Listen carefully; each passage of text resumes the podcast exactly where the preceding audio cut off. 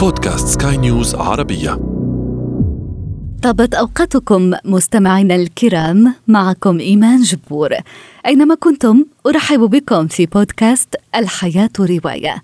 ذكر الشواطئ في الأدب موضوعنا في هذا العدد. وأذكركم أنه بإمكانكم الاستماع إلى برنامج الحياة رواية على كافة منصات البودكاست بما فيها جوجل وأبل وسبوتيفاي وغيرها. متابعة طيبة. الحياة رواية. إذا كنت ترغب بحق في استكشاف بحار جديدة يجب عليك اولا أن تتحلى بالشجاعة اللازمة لمغادرة الشاطئ يقول السياسي البريطاني وينستون تشرشل. نغوص في ابداعات الأدب. لنعبر بكم إلى الشواطئ. Pourquoi vous êtes venu vous enterrer ici Finalement, on sait pas grand-chose de ta vie d'avant. T'as peut-être fait une connerie.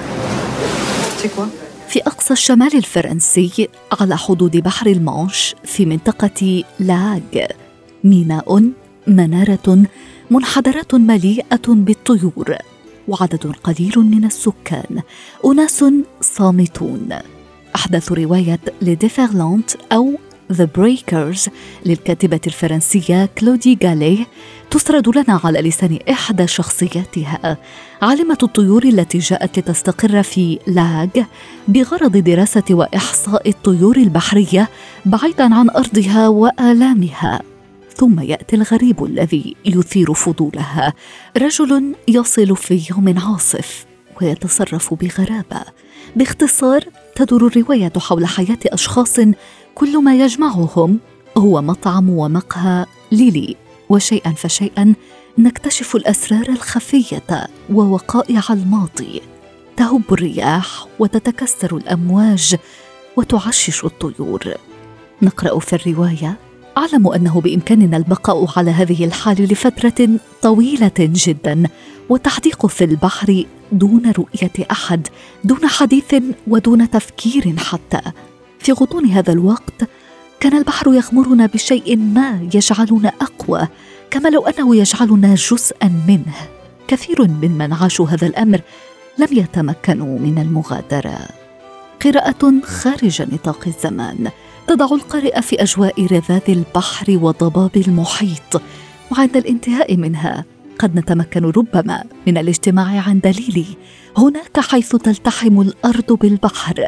وإذا سمح لنا الوقت سنجلس على الشرفة المواجهة للشاطئ ونحصي سفن الشحن التي ترسو في شيربوغ ولكن إذا هبت الرياح وتساقط المطر على وجوهنا فمن الأفضل أن ندفع الباب ونحتمي في الداخل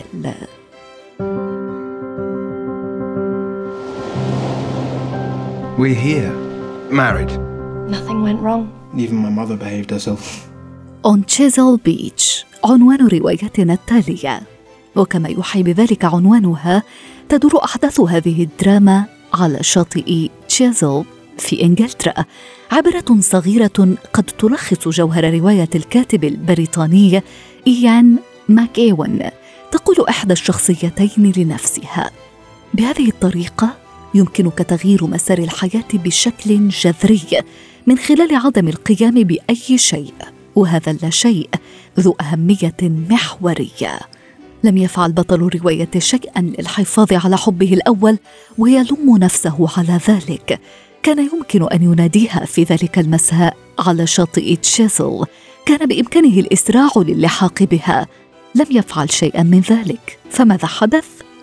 لا شيء.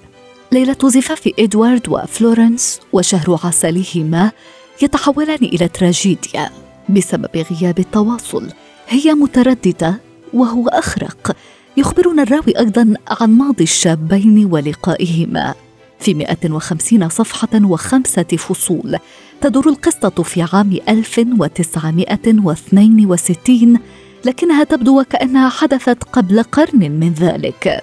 مأساة تحصر خلف أبواب مغلقة ونشهدها نحن القراء بلا حول أو قوة. خيبات الأمل الصغيرة والحماقات التي يمكننا تجنبها قد تقودنا حتما نحو مصير تراجيدي.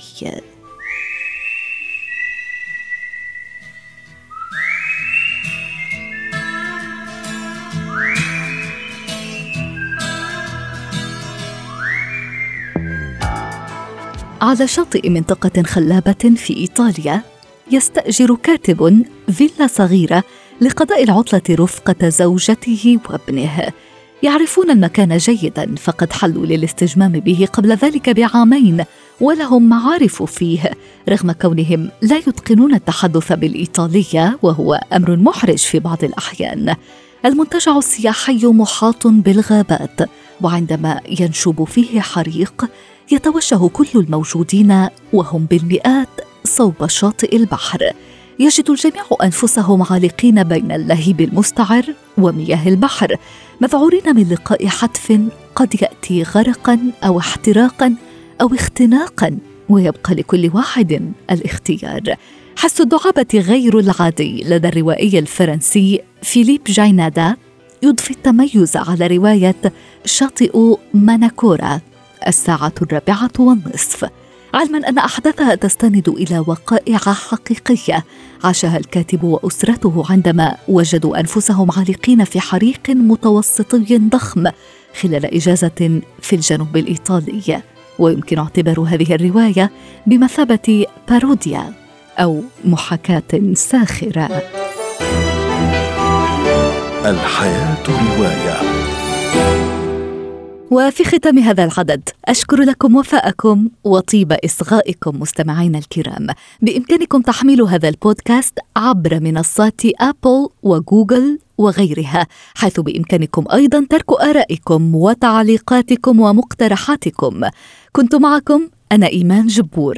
يتجدد لقاؤنا في العدد المقبل.